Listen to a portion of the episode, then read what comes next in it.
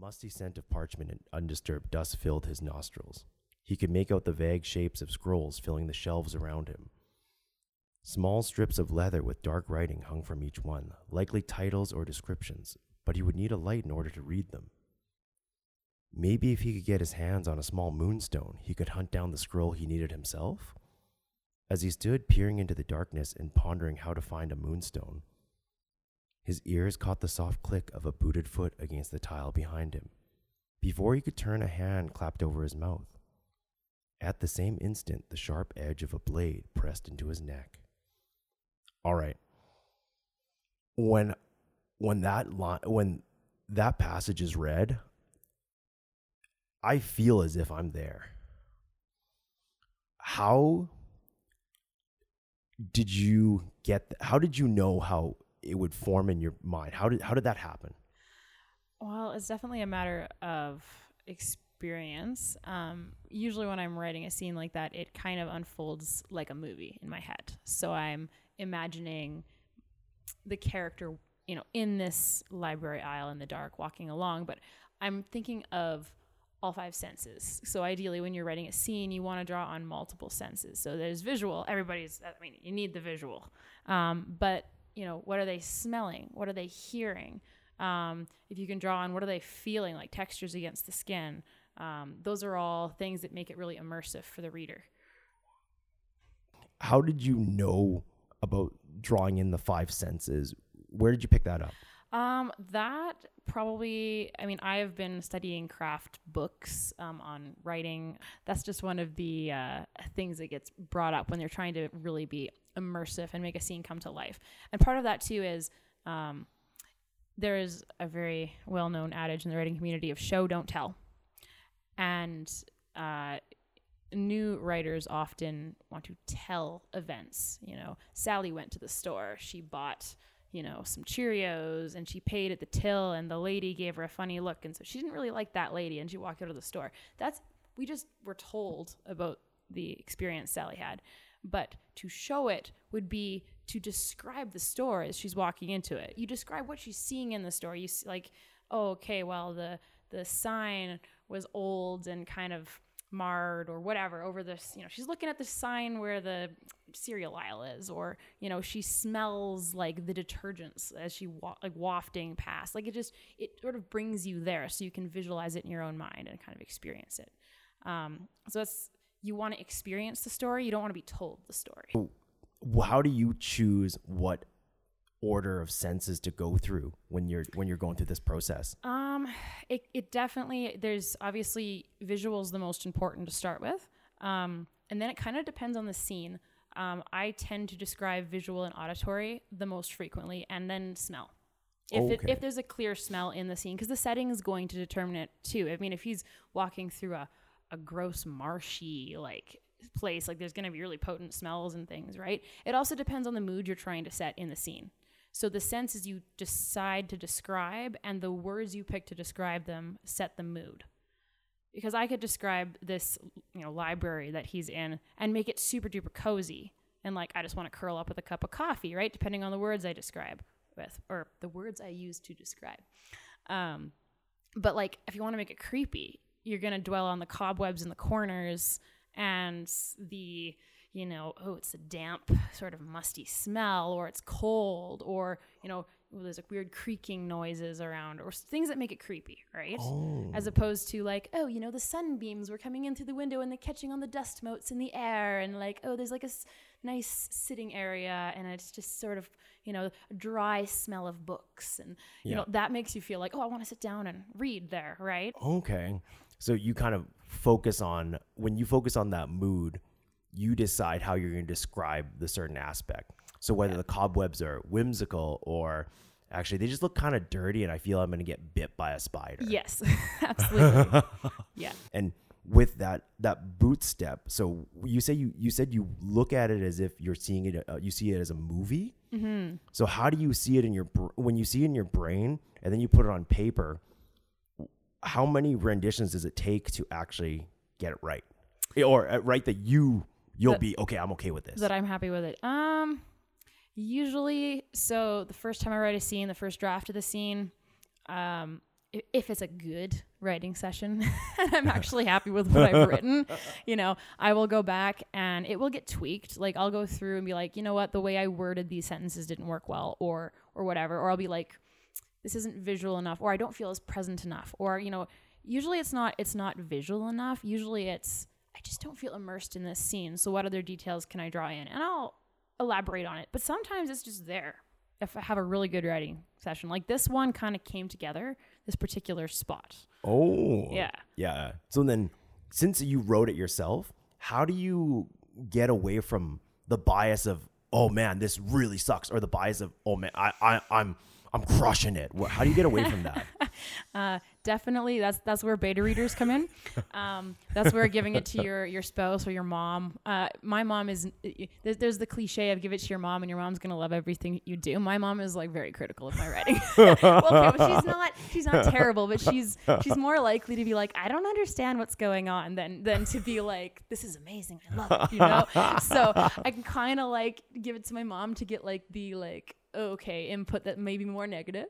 yeah. Okay. Um, but then no, like more more realistically, I have critique partners that are like fellow writers, fellow authors that they've been doing this for a while. Um, and just to like give it to them, be like, what parts do they like? So this scene in particular, when I wrote it, um, the actual context of the scene, you know, he's been searching this building to find the library, and he steps into the library, and there's this part where he like sees the whole like it, it, rises up through several stories and it's like open and you can like see like all the books going up and up and up. And when i wrote it i was like well that's kind of cool but i didn't really think much about it. But i had multiple people comment on that scene afterwards and be like that was really cool. I like that scene. Like that that was a really neat scene. And i hadn't thought that people would so it drew my attention to it because i just wrote it as part of like oh this would be neat and moved on.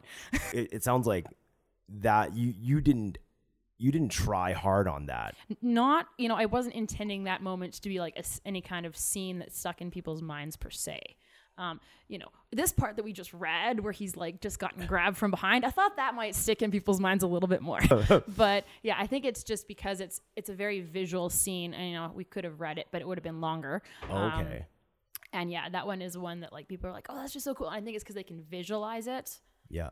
and it's just a neat a neat kind of look When you first started, looking back at your previous work compared to now, how how does it compare in your mind when you see it? Oh, okay. Writers never like reading their old stuff. Oh, they really don't. yeah, my early stuff is really rough. I mean, nobody starts amazing. Nobody starts even passable. Like everybody starts off bad. I look at my early stuff and it's like, oh, this is I I can't read this. It's awful. wow. Okay. So, but at the time, how how good do you think it was at, the at that present time? that I was writing it, you know, I mean, for the level I was at, which was like, you know, beginner, it was fine. It was beginner level, you know. Um, and usually, and this is where you run into like trying to coach people that are brand new writers is a challenge in some ways because a lot of times you'll get like if I look at my old writing and I go, how would I give somebody that had just written this advice? It's like, where do you even start? There are so many things wrong with it. but you can't tell that to the beginner writer or you'll crush their soul. you want them to keep improving and trying, right? And if someone had come to me and been just like punch holes through every sentence of what I'd written, this is this is why it's all wrong, well, that would be so discouraging, right? Mm. So it's like you get people that okay usually some people are good at picking up on certain things more than others. So i had for a number of years a critique partner who was really good at picking on my show don't tell. Like make sure you're showing this not telling it. And also um, don't write in passive voice which is like instead of saying the dog drank the water you would say the water was drunk by the dog. The water was drunk by the dog is passive. So it's not an active thing. The dog drinking the water is active. So it sounds like a small nitpicky thing, but over the course of a whole manuscript, it makes a huge difference. Oh, so, So the dog drunk the water versus the water was drunk by the dog. So something that's being acted upon, usually was is a key word to look for for passive voice. oh, okay. Because there's okay to have some. Yeah. You know, but you don't want to have like all over the place passive voice. Like it's easier to visualize active voice. Oh, really? Yeah. So then you describing the show Don't Tell, that wasn't a strong suit of yours. Not initially, no. Um, it's I think it's just natural to start, start trying to write by telling because you know we talk about people telling stories, and even when you tell your spouse about how your day went, you don't start by describing the scene as you walked into the grocery store. You say, I went to the grocery store and I bought some food, you know, and that's normal. We don't want to be, you know, shown everything all the time, which is why there actually is a place for telling even in stories. You know, there's some stuff you just need to be shown. Skip that. it's boring. so, okay, so you have to find that balance. Yes. And it, then it then it becomes learning. You you go too far. Usually it's like you start by doing too much of one. Usually it's telling. And then you start correcting all your telling into showing, and then you go too far that way, and you've got all these pages and pages and pages of boring content. It's like I don't need to know all this. and then it's like, okay, now find the balance. It's like only show the stuff that matters, and then if there is stuff that doesn't matter, uh, or sorry, like it matters to the story, but you don't need to see it. That can be told in like a sentence or two. Like several weeks went by, you know, that can be just told if you don't need to know what's happening specifically in those weeks. Okay, so in your story, then how do you how do you choose what matters? So it stories are fundamentally driven by conflict, and usually, so your character needs to have a goal, so that they're not just aimlessly drifting through life. There's something they want, and there's something that's preventing them from getting what they want, and that's conflict.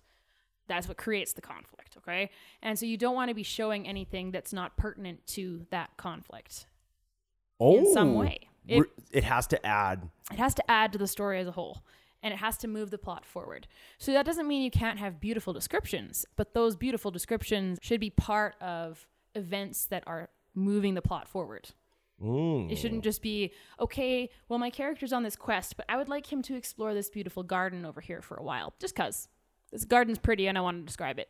If there's no reason at all for him to be there in that garden, um, probably shouldn't be there. Now, you can use that garden to elaborate on his character. If you're wanting to show a certain aspect of his character development, he's noticing things in the garden that he wouldn't have before because he's just had this incredible experience and he's in a new headspace. Like you're trying to get across character.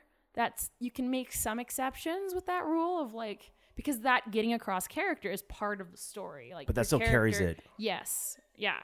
Most of choosing what goes into a story and what doesn't, it's practice, but it's also editing. Oh, okay, okay. you know, you go back through afterwards and you're like, this scene is not helping, or it's bloated, or it it's in the wrong place. I need to put it somewhere else. Oh. You know, and then you cut and chop and do all that gotcha. lovely stuff. What questions do you ask yourself to know if that scene's gonna make that cut? Oh, usually it's, you know, you don't know, at least for me, I don't know until after I've finished my first draft and gone through my initial round of Wait, like, hold on, stop. edits. Sorry to interrupt you. So Yes. you- once you finish the complete manuscript, Yes.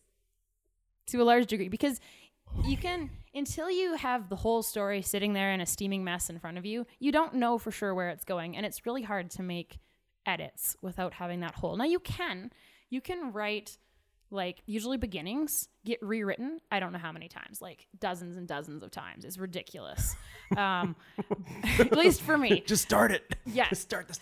because at this, the beginning it doesn't matter. You can go back and rewrite it. A lot of times you don't know where the best place is to start till after you've written the rest of the story. And then you go you know what? A different ending or a different beginning would work better for the overall whole you know? And it can just be small. Like i mean wingless this this novel started very differently originally in my first draft totally different opening scene like a year earlier. Like and and then later after i had finished it and then actually that got changed when i did the edits from being young adult to being middle grade. Because it was like okay i had a better idea of what i wanted the story to be. And then suddenly this opening scene was not setting up readers for the story that actually came after it. It was giving them expectations that were not fulfilled upon later on in the story. So it was like, okay, this is the wrong place to start the story. This is now this is backstory. This happened in the past. It's no longer pertinent to this plot. So it comes up in the plot as a little piece of backstory, but it doesn't actually happen on screen. Okay, so then the beginning shows up in the middle somewhere, or your or your Farther previous ahead. be- farther ahead. Okay. Yeah. Yeah. So you need to have the finished manuscript For bef- me, for you before Yeah. you start the edits. Because they okay. and because you can fall into the trap and a lot of writers that have never actually finished a manuscript which is common like a lot of writers it's, it's like well I, I get stuck and so i start something new. Um, now another trap you can fall into is the trap of perpetually editing as you write to the point where you never actually get to the end because you're too busy fixing the beginning. And it doesn't matter how beautiful that beginning is if there's no ending the beginning doesn't matter oh. You know? That's that it's it, that's so different in contrast to to some things in life. So you want to start off with a, a level on level ground. But with the book it seems you can change that level without destroying the the house or the foundation. Yeah, I mean, you can definitely. There are certain changes you can make that could completely wreck your story. It depends on what the story is about and what the fundamental aspects that you're changing. But usually, the opening scene can usually be changed without wrecking the rest of the plot because the purpose of the opening scene is to hook the reader into your story world, but the story itself hasn't kicked off yet. The plot events haven't kicked off yet because you kind of need to see your protagonist in their normal world, even just briefly, before you see how the events of the story are rocking their world. oh you need to show them as a relate or that person as a relatable person Yeah, you kind of need yeah, you kind of need a sense of who is this person that I'm going to be following around. You want to be able to grow with this character over the course of the story. So you need some idea of where's the starting point for this character? What's the norm? So that you can then see how the conflict and the disasters and the events he's going through are causing him to grow. If you just open on someone who's in the midst of crazy conflict, if that's not his norm, like the events have already started and we're kind of partway in, we're going to be a little lost as readers, but we're also, more importantly, not going to have that emotional connection to the character yet. If you see somebody, you know, you see this in action movies, they always open with these crazy sequences, right? Of like Yeah, yeah. car chases and whatever explosions. We don't care that much about the people involved at that point. We're just kind of like, oh, this is interesting. But if that car chase is now happening halfway through the movie and we're now invested in these characters and they could die, it means so much more. Suddenly we're on the ah. edge of our seats, like, oh no, what's going to happen? Instead of just sitting back and going, oh, flashes and booms and bangs and okay. yeah You know? that's the reason most people don't care about the civilian casualties when they see a marvel movie Yes, precisely. So, what have you found helps draw in that reader to co- kind of have have some skin in the game when that character is going through conflict or going to die? What what have you found works? So it really depends on your character and the kind of character you're trying to write. Um, because there are characters that are just inherently likable characters. Some protagonists are like that. Some protagonists are inherently unlikable, very disagreeable people. But there needs to be something that you can sympathize with in this character to make you want to stick with them through the story. They don't have to be a nice person. They don't have to be a polite person. They can be rude and scruffy and whatever. But if there is something in the beginning where you can see, okay, there's a shred of sympathy here, whether it's, you know, you feel sorry for them or you respect them because of a choice they make. Those those are big things. Like the, the pity factor, but also the respect factor and the wow, this person's really an interesting human being. I want to follow this person more. You know, all of those things are potential ways you can make a character be interesting. And that doesn't mean you have to start with the character waking up in the morning and getting out of bed. In fact, you probably shouldn't. what? Um, there are agents, there are agents and editors who will say that if if the story opens with the character waking up in the morning, they will immediately close the book and reject it because they've seen way too much of that and it's boring. Unless you're like doing something really interesting with your writing and you're an experienced writer, it's tough to pull that off. So you can open with like action and something happening, but it doesn't have to be earth shattering. so the w- moral that there was so much in that, but the moral of the story is don't start with your character waking up if you want your manuscript published. well, okay, because there's exceptions to every Yeah, rule, yeah. and just saying that people will be like, "But this book does it, and this book does it, and this book, yeah, yes, Survivorship bias. yes." But if you are like just starting the book, you should have a reason for why you start your story where you start it. Yeah. If you're just starting it because, well, my character w- woke up and is going about his morning routine, I don't care about your character's morning routine unless there's a reason that it's really pertinent to the plot. Yeah. So, like, I assume that he, you know, got up, put his clothes on, had breakfast, like normal people do. I don't need to know that. yeah. What I would like to see is when does the interesting stuff start? Yeah. Okay. yeah. And he breathed his first breath. Yeah. Yeah. It doesn't matter. It doesn't because matter. our brains are going to fill it in. So when it, wow, that's that's cool when you say it doesn't matter if they're nice or rude or disagreeable as long as you can sympathize with them. Pretty much. There has to be something about them that draws you in and makes you go, I want to read more about this character. Right? And that, again, it can be that they're super duper interesting. Maybe they got a super snarky voice that you think is hilarious, you know, like in terms of how they come across. Or maybe they're just like, eh, they're like a conflicting bunch of like, why would a person that's like this do something like that? And you want to, you want to, I don't get it. I want to know more. Like, you want to understand that help me understand this like and you have to be careful with that because it has to be believable it can't be just ludicrous like nobody behaves that way that doesn't make any sense because that's not going to make you connect and want to know more you're just going to be like this writer doesn't know what they're doing oh, okay, I So, gotcha. I gotcha. yeah Yeah. So with the with the sympathy, what did what have you found works well to to make you sympathize with? Let's let's go with somebody who's just a just somebody who I wouldn't or you and I wouldn't want to hang out with, but what would make us sympathize with somebody? okay actually i can think of a, a character one of my all-time favorite characters is Sydney Carton from tale of two cities he is a drunkard slovenly mess who has wasted his life but he falls in love with the lead this this you know very wonderful young woman who ends up with this other guy.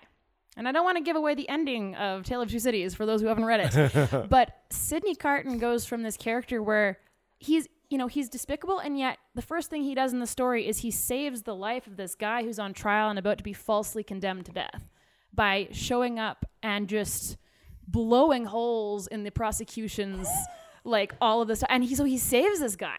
And this guy is the man that the woman he loves is getting together with. Damn. and you're like and, and what's funny is then he takes the guy charles i think is the guy's name out to like for a couple drinks afterwards and is basically telling charles yeah no i hate you because you're you've got everything i want and it's my own fault that i don't have these things essentially and he's just drinking himself to death. And you're like this is a really complex tragic character but you kind of respect him a little bit he has a code. He has a he has moral a code. code. yeah and that's interesting Yeah. i would not want to hang out with him necessarily Yeah, He's yeah. Kinda a of- miserable. I don't want to get puked on. I'm okay with that. but like he is you can instantly like respect him and that just goes up to the nth degree by the end of the story you're like oh man this guy's amazing That's big. yeah Okay. From that perspective, where this guy has a moral code and and he has rules he lives by. yeah Do you, what are your set of rules you have for some of your characters that to make them them? hmm characters need to be a mix of both good and bad if you've got a character that's entirely good entirely special entirely powerful they've got no flaws they've got no weaknesses they're just wonderful all the time nobody can sympathize with that nobody's like that okay. you know characters have to have relatable flaws Yeah. and weaknesses and things they're maybe not good at or things that like they're just they've got maybe they've got some vices or maybe they've just got some maybe they're cowards. Maybe asher's scared of heights and he's wingless so that's understandable. He lives in a world where everyone else can fly you know? Um, the fear doesn't necessarily paralyze him but it still definitely affects him. So that's a weakness but i would say the bigger weakness is the fact that he's got that blinders on and just the prejudice he's got to work through. Yeah, but he, in the end, he he admits he's wrong. Yes. Yeah, he realizes he's like, you know, these people that I was judging, I in in some ways I am no better than they are because when it came comes right down to it, you know, I am willing to do things that, you know, this I make mistakes. You know, these other people can make mistakes too. I shouldn't write off the whole bunch of them because of that. So it's also like it's basically learning forgiveness, right? How do any of us learn to forgive people? Especially when they've genuinely wronged us. Like that is it, it's easy to give lip service to oh forgiving people is good forgive your enemies you know? It's easy to say that until someone actually wrongs you. There is an injustice done against you. And then it's like okay but this wasn't right. This wasn't fair. How do you let go of that? How do you move on? Because you can't say that it was okay because it wasn't right? So it's that growth towards, okay, learning to forgive people. Well, I've messed up too. I'm not perfect. So maybe I should extend that forgiveness to them Oh, because they, you know. I'm imperfect, they're imperfect. If you're so caught up in that unforgiveness, it's just hurting you. You know, that bitterness and that dwelling, like you need to be able to let it go and move on. Ooh, that got deep real quick. yes. yeah, that's like that, that draws that point where yeah, hatred for another person is drinking po- drinking poison and hoping exactly. they die. And then they'll die, right? It doesn't doesn't do anything. The other thing is like the desire for revenge. And, and this is something that comes up in this story because the antagonist of the story is trying to talk Asher into taking revenge, helping him take revenge. Because the an antagonist, you know, the bad guy, if you will, he's a very shades of gray character himself.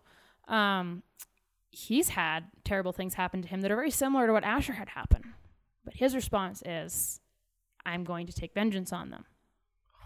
You know, because in his words, you know, uh, vengeance is just justice meted out by victims upon perpetrators. That's how he views it.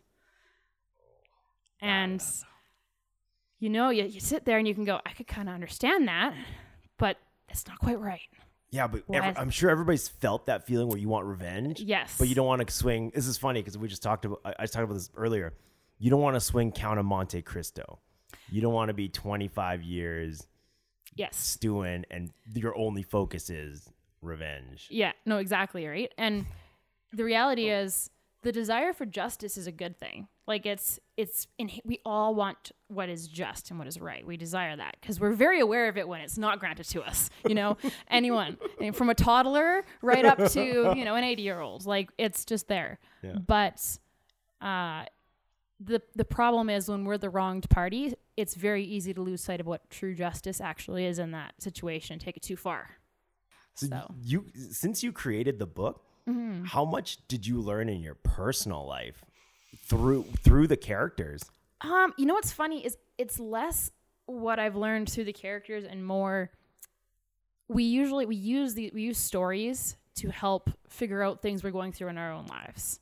So a lot of times I will have my characters go through not the same things I've gone through, but similar things. You know, like having to work through forgiving people that have hurt you. Well, that that actually I sort of was that's a common theme in books anyway, right? So it did it did it happened that I had to end up going through that as I was writing this. So it was like, oh, okay.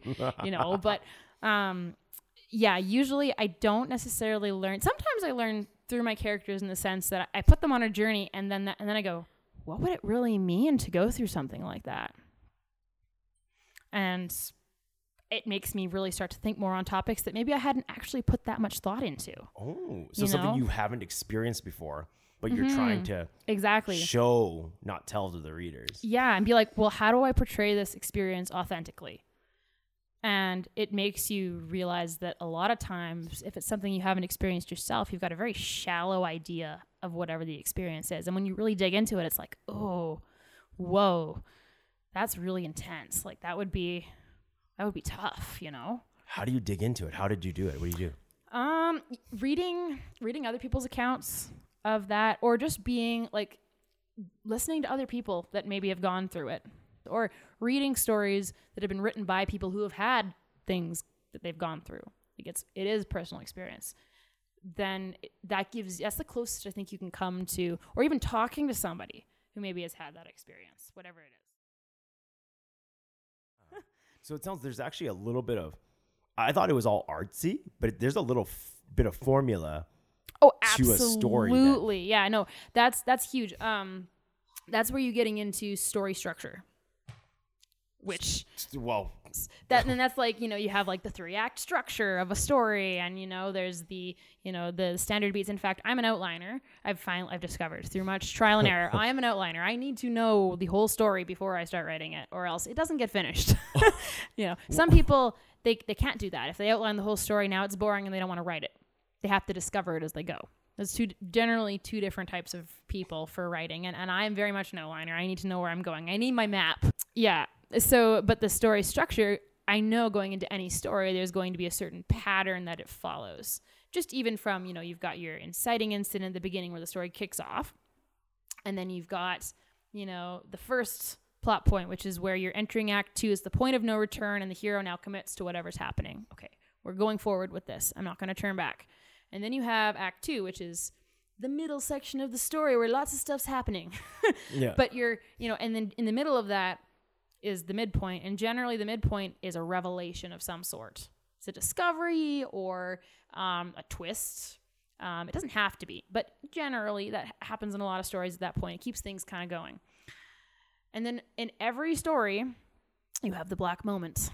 And that comes roughly at the 75% mark. So, three quarters of the way through the story, all hope is lost.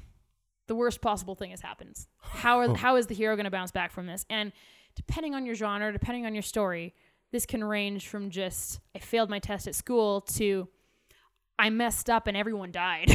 you know, um, it can, it really, there's a range of black There's moments depending on the story, but like it crushes your character. And then they have to bounce back from that, assuming this is a positive, not a tragedy, right? And then they head towards the climax where they have the climactic moment and the thing they learned from the black moment helps them. And yeah, there's character act, but it sounds formulaic, but it's really not because you're describing this is just what a story is. It's it's not just a series of events strung together. It's a, an entire experience of someone going through something, and it usually involves character change of some sort. Yeah, that well, that black moment. I mean, it's kind of funny, but at the same not, time, not. It's kind of sometimes when you hit your thirties, you realize that's your black moment. You, you re- okay, well, or or maybe you hit your thirties and this is the point of no return, Yeah, Can see that. and then you hit another point and this is your black moment. You okay? Where am I going to go from here? I real oh wow, all Yeah. my knowledge. Uh, and the thing is, you get into well, what is story? Why do humans tell stories? Why do we Why do we write books? Why do we enjoy it? And it's because we learn vicariously through stories. We also enjoy it. It's fun. We experience things vicariously. The the joys, the lows. We want to have those emotions. We want to go through it with the character without having to go through it ourselves. But we also learn lessons with characters. And it doesn't have to be preachy. It shouldn't be preachy, or else that's actually probably bad storytelling. but um, you know, that's how we learn. We learn through story. That's why when somebody shares an experience and they tell it as a story, it's more likely to stick in our minds than just saying, you know, forgiveness is good. Oh, healthy for you, Yeah, you know? yeah, yeah. yeah, stories can be ridiculously powerful. Yes. Yeah. And like I know cuz for me, like growing up, stories have changed me and shaped me as a person in such a profound way. Like so many different things that I've learned through stories that have stuck with me. And I'll go back and reread the same ones over and over again because I keep getting more out of them. And because I also keep like being fed by that. Like this is, you know, it's giving me fuel to get through my life, you know? Oh, okay, okay, okay. So then you told about the Tale of Two Cities with that that drunkard. What what other stories have given you fuel when the hard times come? Um, I would say really, I can give you one story that I will go back to again and again. Is actually it's it's Innocence by Dean Koontz, and it's funny because I don't read. And it's a thriller. I don't read thrillers, Just But- don't do it. but this book is just so profound in the in the things that the characters deal with. Like there is some seriously dark evil in that book, but there's some seriously incredible good main characters that you just go, how do these coexist? And This is They- Innocence. Yeah, it's called Dean Koontz. Innocence by Dean Koontz. It's beautifully written. Like Damn. he's he's got a way with words. It's very gorgeous, but um, it's dark. It's not for the faint of heart. Uh, there's some content in there that will make people squeamish because the villains are very very bad people. Ooh, and they're they're they sound real though. yeah, yeah. Uh, thankfully, I've never met anybody quite that bad myself. there, Dean Koontz does have a tendency to have very, very black villains and very, very good uh, protagonists to the point where it's like you don't usually meet people this extreme, but he pulls it off, Yeah, they they know. could exist. and he he shows like the shades of gray in between. Yeah. You know. The stories that matter, like there has to be a cost, there has to be genuine evil, there has to be things that are wrong and things going wrong. And it's funny, the more I get older, the more tolerance I have for stories that have a lot of tragedy to them. Because as a kid, I was very much like, I want happy stories. Like bad things can happen, but it has to be a really good happy ending. I didn't even like bittersweet endings. But now that I've gotten older and I've encountered more personal tragedy and seen my friends go through personal tragedy, now I want stories where bad things happen, but people get through them Oh, and they come out the oh. other side and they can keep going and they get stronger or they get they come to cope with it in some way I don't like stories that are hopeless. I don't like ones that kind of end on a well, you know, everything's kind of grim and that's And he that. gave up and cursed everybody as Yeah. he died. exactly. Like I want there to be that spark of hope that pulls me through. You're so then you, the world that you write in your books is a little There's definitely a, little bleak. there's darkness there. Yeah. There really there has to be for it to really resonate to me. But it can't be so dark that it's just overwhelming. And like there are still really well written stories that are super duper grim and can still be like good stories. They're just if they're super duper grim constantly and there's no thread of hope or like happiness or even like a little bit of humor to lighten it, it's not for me. Like I Yeah. I need something. Well, Throw you- me a lifeline, yeah. you know? So you kind of get accustomed to gruesome. You want a little, hey, let's see that flower grow in the corner. I, I think it's less about that and more like I, I don't read a book to get depressed. I don't read a Oh, book okay, you- because you- I want to wallow in negative feelings. You read a book to up to lift you up. kind of, yeah. And that doesn't mean that like bad things can't happen. And there, in fact, there probably there needs to be this low point where like, yeah, this is tough. But then seeing the characters build back from that gives that high way more meaning when they when they do come up from it. Okay, okay. So, So. it has to be surmountable. Uh, it has to be surmountable. What is it? Resistance Mm-hmm. or obstacles? Well, and like, yeah, Well, that tale of two cities you talk about, Mm, that's a good that- example. that stuck with me. That whole it- book is a very good example of what I'm talking about. It is a very dark book. I mean, it's covering the French Revolution. okay. A lot of people died. It was horrible. and it does not shy away from that. It literally describes rivers of blood running in the streets. Yeah. And like but there's also the the the hope, you know? there's the good people still pushing on through in spite of that. Um and it gives you that sense of yeah good is worth fighting for I, I just think of sam gamgee's little speech in lord of the rings where he's like you know the, the stories that really meant something you know they were dark and dangerous and there were times when you weren't sure you wanted to go on because like how could the world ever go back to being good again after so much bad had happened but it's like they kept on going they had lots of opportunities to turn back but they didn't because they knew there was good in the world that was worth fighting for yeah. you know That sums it up, though. yeah Yeah. That that again shows that a little story that uh, that he did yeah that actually changed Frodo's trajectory it did yeah because that was the, that was his low point. Yeah. And he got brought up by that story. But you know, it's and, and you can get into the thing about like Gollum heard it too. But Gollum wasn't brought up by that. Now, why is that? That and that that, that brings a Oh. whole interesting like. Yeah. But Gollum had wasn't fighting for anything good. Whoa. he so was he just trying to feed his own addiction. That's all he was focused on. I Yeah, so that you- ring. You so- know. So, you think Gollum had he been fighting for a something bigger? yeah. Because he all he wanted was the ring for himself. He didn't Yeah. care. He just wa- he just wanted that extra donut. Exactly. Whereas it's like Frodo was that person where like he'd forgotten why they were doing this, but then Sam reminded them like, no, there is good and it's worth fighting for. You know, even if we die doing this, it's worth it. You know. Ah, So that's pretty sweet. very heroic and deep and inspiring. It is. It, it, re- it is. It Yeah. is. Frodo didn't particularly want to go on an adventure, but he had a choice. It was sit back and do nothing and my everything I love is gone. Or give up everything I love to save it. Essentially the choice he was given. You know? Yeah. and he made that choice. It's like I'm not going to get to enjoy what I'm saving, but it's worth saving, and so I'm going to do it. wow. This is upsetting because we've been talking about books when we should have been talking about freaking movies. But you- but that's the thing is that the these are books. Lord of the Rings, they're books. The movies are based off of books, you know. yeah, funny, So- funny story. they, they are. So we are talking about but whether No, it's no, we're, film, talking, we're talking about stories that ah. but whether it's film or whether it's books, it's story. It's still story, right? Once again, the lens. My Yeah. lens is movies. Your lens is books and stories. Yeah. Well, and to me, movies are just stories being acted out instead of with the written word. They're both stories. Yeah, yeah, yeah. At the end of the day, they are. Yeah.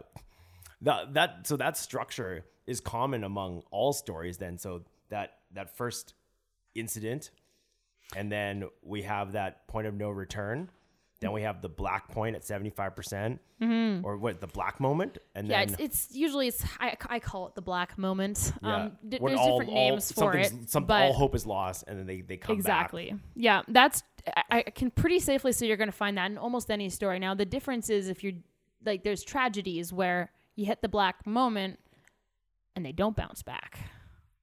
Yeah, some. Uh, Or the is- black moment can be in a tragedy where you see this character like so a great example of a tragedy is um the Star Wars movies following Anakin.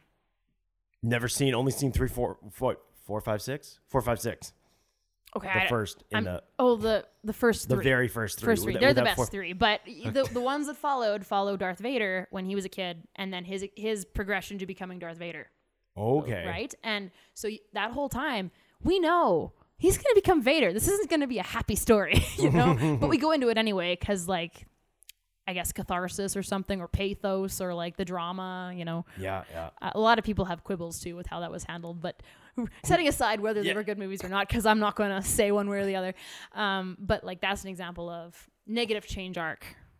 He could have risen above, but he chose to go the wrong way. Oh, yeah, and okay. The results of that are tragic for him and everyone else. yeah, yeah. He did get the what is it? He did get to be more powerful, but then Yeah. he got taken down later on. well, he got to more powerful, but what did he lose? At what cost? Yeah, yeah. You- he lost always gonna- everything that matters in life, really. If you Yeah. and he also like did horrible things. Yeah, yeah. I, I don't know all the horrible things. I only watched four, five, and six. This is this is this is from you.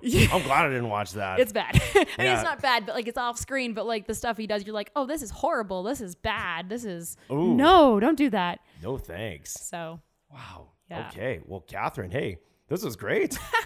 yeah, Should, we, should we call it? sure. Right, let's call it. All right.